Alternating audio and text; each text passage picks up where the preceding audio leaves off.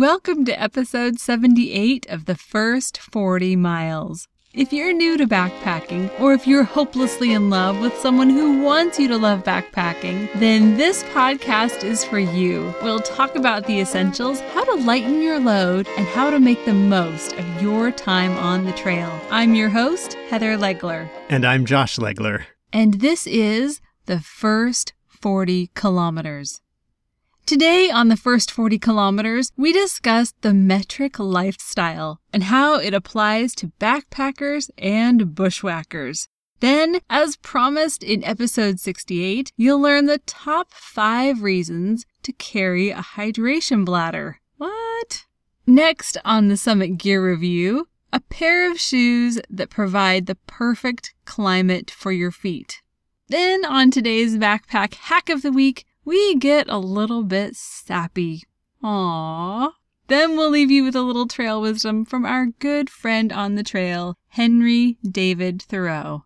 All this, and that's about it. Today on the first 40 kilometers. We're the first 40 kilometers? Yeah, metric is in, metric is hip. Where have you been? Changing with the times, huh? Yeah, we're changing with the times. We're going to the first 40 kilometers because metric is cool. There's a, a movement, the metric movement, the metric lifestyle, you may have heard it called. People are moving toward metric. And I think backpackers started this movement. I mean, think about it. We call people who are ultralight backpackers gram weenies kind of a derogatory term, but I think they don't view it that way. They probably view it as like a, you know, badge of honor. Before I got back into backpacking two years ago, the last pack I had purchased was 20 years old, 25 years old. And everything was cubic inches back then. And so one of the very first challenges I had when I went out to buy a pack a couple years ago was figuring out how big of a pack I needed compared to the pack that I had 25 years ago. I had to actually, you know, like do the translation to figure it out. Yeah, everything is measured in liters now. Water treatment is measured in liters. Are there uh, benefits to going metric? 88% of our listeners are in the US, and the other 12% are probably listening to this and just scratching their heads thinking, what is wrong with that country? you know, besides their politics, what is wrong? Well, then our backpackers on the forefront of helping America switch to metric. I think every technical activity probably is. I mean, scientists do everything in metric, and uh, other technical fields, uh, healthcare, a lot of measurements in healthcare are metric. And backpacking is one of those things that has some technical aspects to it. Well, certainly with metric measurements, you can get a lot more precise. Well, you can get precise with uh, American measurements too. It's just that, for example, a 32nd of an ounce is precise, but it's almost impossible to calculate when you want to, you know, to go bigger or smaller. Multiplying things by 32 and dividing by 32 is just not real. Um, doesn't come naturally. Metric does flow a little more naturally. Like uh, divide by 10, multiply by 10, and yeah, it makes a lot of sense. It's not something that I'm really used to, although I had a, a, teacher who really loved the metric system. In fact, she didn't call centimeters centimeters, she called them centimeters. I don't know why. She didn't have a British accent, but she called them centimeters. Centimeters? Is that like a French way to pronounce it? Maybe. Maybe Canadian? I have no idea. Well, anyway, our first 40 milers will probably notice that there are a lot of things in the metric system and then a lot of things in the classic American inches, pounds, ounces system. I think it's called imperial. But it makes sense to be conversant in both. Get to know the metric system. Maybe live the metric lifestyle or join the metric movement because it's an important part of backpacking. And I think America may get there someday. Uh, growing up, my dad indoctrinated me in the idea that, uh, you know, the metric system, he, he referred to it as mucky mucks. It was just his opinion of the metric system. And of course, there's no reason for that. Like, it's just two different ways of measuring something. They both work, but I guess it was sort of this um, American pride of holding on to something that is sort of almost unique to America. There's just a couple other small countries in the world that use the American system. But I just see that uh, generation after generation, a little bit of a switch is made with each new generation. So, you know, we'll see. Back in episode 68 of the first 40 miles, we talked about the downsides of carrying a hydration bladder. Now, I don't know if Josh and I are quite ready to switch to hydration bladders, but we do want to share the top five reasons to carry a hydration bladder, also known as a hydration reservoir, if you're tired of saying the word bladder over and over. and we want to thank those who helped us compile today's top five list. We got lots of great comments from our listeners on Facebook uh, after we asked for their experiences with hydration bladders. And the number one reason people carry a hydration bladder is because of the high capacity that they have. You know, instead of, say, a one liter water bottle, you've got maybe three liters or more in a hydration bladder, all in that one container. On Facebook, Randy said that after a lifetime of using nothing but water bottles, he had finally purchased his first uh, water bladder. It was an Osprey 2.5 liter, and that was to give him water hauling capacity to backpack the Joshua Tree National Park and other areas in the Mojave Desert. So he recognized he was going to be in very dry areas, and this would give him extra water carrying capacity. The number two reason to carry a hydration bladder is for easy and frequent hydration. Mike on Facebook said that he found that when he hikes with Nalgene bottles, uh, he tends to not drink enough water because he's just too lazy to stop and pull out the water bottles and take a drink. And most backpacking packs now have been designed to hold uh, hydration bladders. So they've got a special uh, sleeve or pouch in the pack that's going to be right against your back where you can put in that hydration bladder. They've got a clip on the shoulder strap for the hose. So it's just all set up ready to go for that hydration bladder. Yeah, and it puts the tube right next to your mouth. And so you're always reminded to drink, which, as Mike noted, in many conditions, it's easy to forget to drink. Or if you're just plain lazy, it really is hard to remember to keep yourself hydrated because you don't always feel dehydrated the third benefit of a hydration bladder is that it works really well with gravity filters. Patrick on Facebook mentioned that he uses the MSR gravity filter. He just hooks that up to his hydration bladder, and he says he gets over a liter of water per minute. No pumping, no squeezing, anything. You just set it up and let the water flow through the filter into your bladder. Now, okay, your reservoir. Into your hydration reservoir. okay, we're so juvenile. no, um, a gravity filter is something that I would love to um, start using on family trips because we have six people, and it would be great to just hang a gravity filter in a you know, big reservoir from a tree and get water for everyone. That'd be like six minutes, and we'd have water for the whole family. That'd be great. The number four benefit of a hydration bladder is that it's balanced water. And we're not talking about electrolytes or pH balance. We're talking about weight balance. Water is probably the heaviest thing you carry in your pack. A liter of water weighs a kilogram. Okay, we'll translate that for the non metric people. Um, a liter of water, that's still metric. Come on. a quart. a quart weighs 2.2 pounds. so that adds up quick. And with a hydration bladder, it's going to be uh, in that hydration bladder sleeve in your pack, right against your back. So the heaviest, most dense stuff that you carry should be in the middle of your pack in terms of up, down, and left, right, and it should be towards your back. And that's right where the hydration bladder sleeve is in packs. So you get a nice, balanced, close to your back carry of the heaviest thing that you're carrying. With water bottles, on the other hand, you know, you drink out of one, you've got maybe one on each side of your pack in those water bottle pouches, and you empty one of them over the course of a few hours, and now you've got no weight on one side, and you've still got a full water bottle on the other side of your pack. And, you know, you get more and more lopsided uh, with your weight balance. Of course, it means you can just alternate drinking out of one water bottle and then the other whenever you stop. But with a hydration bladder, it's just always balanced.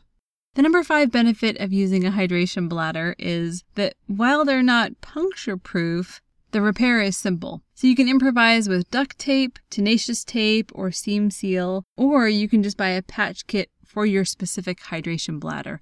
You could even sacrifice the patch kit that came with your sleeping pad, although I wouldn't recommend that because you'll end up needing it. But what do you need more, water or a sleeping pad? Oh. yeah, I know. It's a tough call. Yeah, so definitely bring a repair kit for your hydration bladder. And as we mentioned back in episode 68, hydration bladders are pretty tricky to clean. So if you're looking for one that's a little bit easier to clean, we suggest a zip top hydration bladder. We also talked about how you shouldn't add things to your hydration bladder other than just water. Otherwise, bacteria is going to grow like crazy. And I recently saw an inline flavoring system. I think it's called Infuse. It's a brand new product. So we'll put the link for the inline hydration flavoring in the show notes so you can take a look at it. And we'll reshare that Facebook post from two months ago on both Facebook and Twitter so you can read through the comments that came in as we talked about the cons of hydration bladders, but got lots of, you know, all these comments that, that we mentioned today. There were many more great comments uh, about the benefits of hydration bladders. Before we start today's Summit Gear Review, I wanted to explain how we come about doing gear reviews, because we've actually had a lot of questions about this. There are two different ways in which we acquire products for reviews, and I think this is really important for our first 40 milers to know. First, we purchase products. So if we have a specific need in our family for gear, we'll do all of our research online and then we'll wait for a bubble in the budget and then typically drive down to ye old backpacky shop and pick it up or we'll also do some, you know, smaller shopping on Amazon. Those items that we purchase are then put through their paces and they end up being featured in the Summit Gear Review. So, the Sony RX100 camera that we talked about on the uh, photography episode was a personal purchase after much research for something our family needed. The second way we procure gear for reviews is by doing something called curating. So when I see a gap in our editorial calendar or a topic that I think needs attention, I'll put all of my energy toward finding what I think is the best item that fills that gap. And today's Summit Gear Review is the perfect example. While I was at the Winter Outdoor Retailers Show, I must have seen over a hundred shoe companies. And the one question that was in the back of my mind was if I could only review one of these pairs of shoes for our first 40 milers, which pair would be the best fit? So I contacted Lowa and they agreed to send me a pair of these shoes that we will be reviewing today. And you've probably heard the saying, with great gear comes great responsibility. Winston Churchill? Is that I haven't heard that. you saying. have not heard that. Okay. Each time we receive an item to review, hours and hours go into our review process, which is what our listeners know as the Summit Gear Review, which reviews gear based on structure, utility, mass, maintenance, investment, and trial. Curation is a deep process that we take seriously and we really do everything we can to find relevant, innovative, interesting gear that we know you'll be excited about. So for today's Summit Gear Review, we will be reviewing the Renegade 2 GTX Low Women's Shoes. And these are made by Lowa. And there's a lot stuffed into that name. The GTX stands for Gore-Tex. The low means that it's low cut, and the WS means it's a women's shoe. And the Lowa Renegade 2 GTX Low also comes in a men's version. It also comes in a non GTX or non Gore Tex version, and that's called the Renegade 2 LL. LL stands for leather lined, so you won't have the Gore Tex lining, which, if you're backpacking in a desert environment, leather lined would be great. You don't need the Gore Tex like we do in the Northwest. The upper is Nubuck leather, which means it's going to be long lasting and durable. Nubuck is a top grain cattle leather, and it has kind of a velvety, buffed feel to it, and it's really resistant to the scuffs and scratches that typically happen on the trail. The footbed is climate controlled, and so your feet can breathe and they won't overheat. These are special insoles that, I guess kind of counterbalance the Gore-Tex. Gore-Tex has gotten a lot more breathable in the last few years, but this just adds to it. So your feet won't overheat in these shoes, even though they're exceptionally waterproof. These shoes have a Vibram sole, which does amazing things for absorbing shock and providing grip. And you'll feel that when you're hiking on unstable surfaces. These shoes are super grippy. You and I both have a pair of hiking boots that uh, do not use a Vibram sole. You have a pair of Keens, and I have a pair of Ahnus. Um, I can tell the difference. Like it, Vibram makes that much of a difference. It really just has this amazing ability to not slip on any surface. And you and I were talking about Vibram the other day. We were just kind of looking up the company. It's fascinating. It was founded way back in 1934 to make rubber outsoles for boots. It was founded by an Italian, Vitale Bramani. So that's Vitale V and Bramani, Bram, so Vibram. There you go. And it was uh, financed by Pirelli, the guy behind Pirelli tires. What's up with Pirelli tires? I don't know what Pirelli tires are. Sorry. Oh, they're just famous for tires, um, especially in racing. Really? Yeah. And so if you got a pair of Pirellis on your car, you are set. I mean, you're like you're So going this- for the racetrack. This is like having Pirellis on your feet. Yeah. That is so cool. Well, now I'm excited. Wow, thanks. Vroom vroom. Um, these shoes are made on a women's specific last. So it's not the old trinket and pinket shoes. These shoes are designed for women, and the men's shoes are designed for men. it's taking me a minute to absorb. Shrink it and pink it. Oh, that's what they used to do. That's perfect. Yeah, take men's stuff, just make it smaller and turn it pink. Yeah, sorry, it's not a Heather original. Someone else said it, and I stole it from them. But That's great. Yeah, I know. It just it, it defines what used to happen with women's clothing and women's shoes perfectly. For utility, these shoes are trail ready right out of the box. They are not designed to be broken in like shoes back in the olden days. They're ready to go and you can hike a couple miles to get your feet accustomed to the shoes. You don't need to break anything in in the shoes. Just get your feet used to the amount of space that they'll take up in the shoe and how you feel on the trail. Now, when Josh was shopping for shoes, he tried on some Lowas and he also tried on some Ahnus. He probably tried on some other ones too, but noticed that the Lowas tended to be a little more stiff than other shoes. Um, what was your experience when you finally bought your Ahnus? The Lowas were uncomfortably stiff to me. I felt like my feet had been put in a cast. And uh, I tried on several other brands, and there were a few other brands that also felt too stiff for me. Um, the Brooks Cascadias are a running shoe. They were really popular when I was shopping for my shoes. Uh, but then I landed on the Ahnus, uh, partly because they were 50% off. So I got a great deal on them, and they felt comfortable to me, but they were still um, I felt like they were stiff enough to hold the load of my pack. As far as mass goes, these shoes weigh two pounds. That's one pound per shoe. And they're completely leather uppers, so you don't have any mesh parts. And that's part of the reason why they weigh two pounds per pair. It's all that leather, and you have the really thick Vibram soles. For maintenance, uh, Lowa reminds us that real leather is a living material. Leather has these small glands in it that help to keep it moist by producing um, kind of an oily substance. So it prevents the leather from drying out and it keeps it soft. Of course, that's when it's on the animal. But once the leather is dead and it's off of the animal, it no longer has that living supply of sebum to keep it soft and pliable. So, for maintenance on the trail, each night when you're done hiking, and especially on wet days, remove the insole and open the boot all the way to let it dry. This is especially important on multi day trips. This is something you can do with any shoe. Doesn't matter if it's leather or not, but it's especially important with leather shoes. And then when you get back home, that's when you can use the leather waxes or the creams to restore the softness of the leather without interfering with its breathability.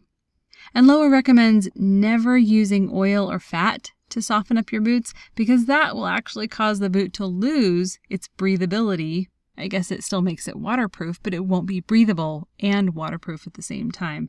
And they call that the gum boot effect. Maybe because it makes your leather kind of gummy. So don't use fat or oil. As far as investment goes, these shoes are $210.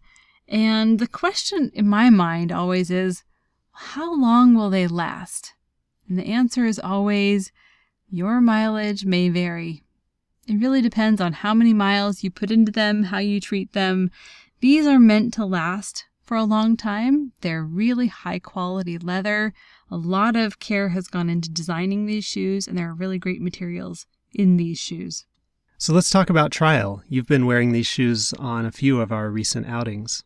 Well, before the last couple trips that we've gone on, I had been using my running shoes, and I was really used to the bounce that they had and the flexibility, and I loved that they were so lightweight. And also over the summer, Josh and I took it a step further and wore barefoot running shoes for most of the summer. So to go from nearly nothing to a pair of solid hiking shoes was kind of like going from homeschooling to a private military academy.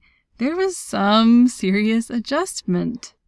And these shoes did take a couple miles to get used to, but now I have the feel for them. And the thing that surprised me the most was they were stiffer than I really was expecting them to be, but I hiked for miles all without blisters. And I think it's because of the climate control footbed and the breathable Gore-Tex.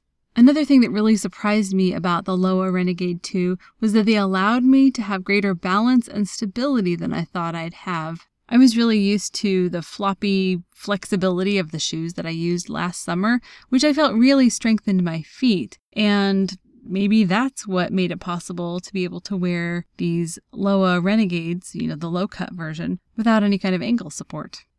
Well, we've now reviewed two hiking boots that I see as virtually direct competitors to each other. Uh, so there's these Lowas. And then way back in episode number two of the first 40 Miles podcast, we reviewed the Keen uh, Koven WP women's shoe, which is also made for hiking and is also waterproof. So you own both, the Lowas and the Keens. Any thoughts on what distinguishes them from each other? Yeah, I don't know if I would call them direct competitors because I feel like uh, the Lowas are a solid hiking boot slash shoe. I mean, you look at it and you know you're going to be able to put on 10 to 15 miles in a day with a 30 pound pack. Like they're really meant for grabbing the ground and giving you some really great stability and balance.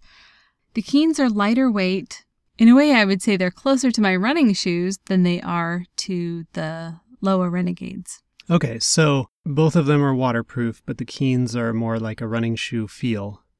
The Lowas are more like a hiking boot feel, except that it's still low cut.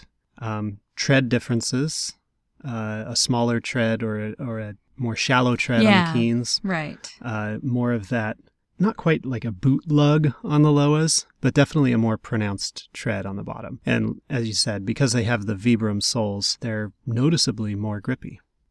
I feel like the Lowa Renegade 2 GTX Low has three strengths, and that's an incredible marriage of waterproof and breathability, great temperature regulation inside the shoe, and a great fit right out of the box with very little time required for my feet to feel at home. For today's backpack hack of the week, sap removal with stuff that's already in your pack. So if you're going to be in the forest, there's one thing that you're going to have a hard time avoiding, and that's sap, also known as pitch, pine pitch. It smells great, but it's a mess. Last fall, when we went to the Rogue River, we found this perfect camping spot under pine trees on a bed of pine needles. It was just so soft and lovely. And I just sat down and put my back against a pine tree and just took a nap. And it's those kinds of situations where it's really easy to pick up some sap, you know, from the needles that have fallen or from the bark on the tree and get this stuff stuck to your clothes or to the bottom of your tent or your pack. And it's pretty tough to get off. So the tips that we're going to give you today are just to get the sap off of your hands. You're not going to want to use these on your gear because you don't want your pack to smell like peanut butter as you walk down the trail. So what do you already have in your pack that you can use to remove sap?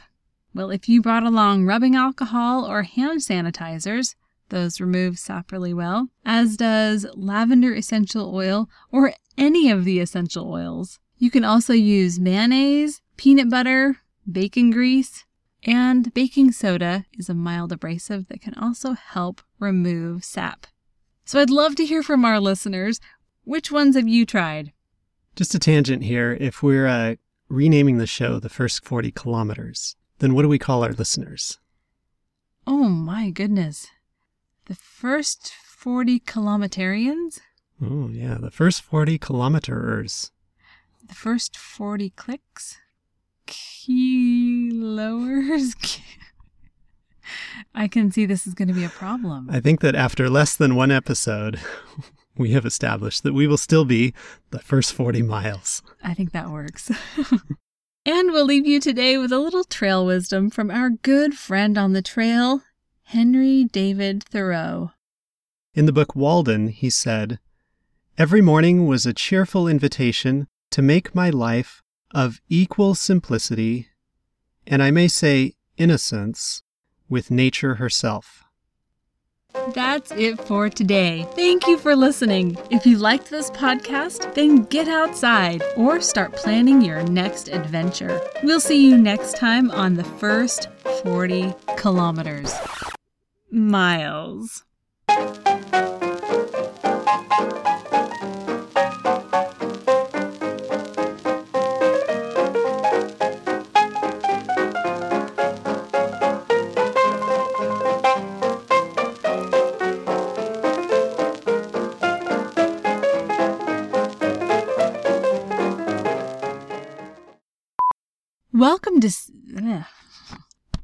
Take two. I can do this. the third benefit of a hydration bladder is that it works really well with hydration. Hydration. so good for drinking. Yeah. And I, I, um, I want to see how grippy it was.